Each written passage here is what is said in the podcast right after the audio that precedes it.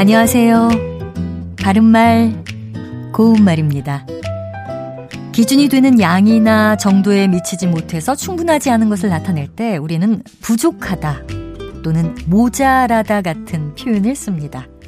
시간이 부족하다, 시간이 모자라다 같이 이 두 표현을 거의 비슷한 상황에서 사용하고 있는데요. 하지만 둘 사이에는 약간의 차이가 있습니다. 먼저 부족하다는 형용사고요. 모자라다는 동사입니다. 그리고 모자라다는 기준이 되는 양이나 정도에 미치지 못한다는 뜻 외에도 지능이 정상적인 사람에 미치지 못한다는 뜻도 함께 있습니다. 또 형용사와 동사는 활용을 할 때 차이가 있는데요. 문장의 끝부분에 놓이는 경우 부족하다와 모자라다는 다르게 사용됩니다. 형용사인 부족하다는 그대로 써서 시간이 부족하다. 동사인 모자라다는 어간에 니은 달을 붙여서 시간이 모자란다가 됩니다.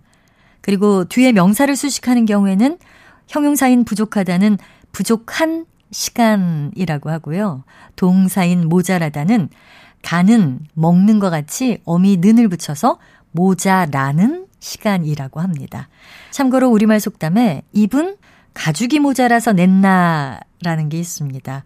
말하기 위해서 입을 냈지 살가죽이 모자라서 입을 내놓은 것이 아니라는 뜻으로 말을 해야 할 때 말을 하지 않는 사람을 핀잔하는 속담입니다. 바른말 고운말 아나운서 변희영이었습니다.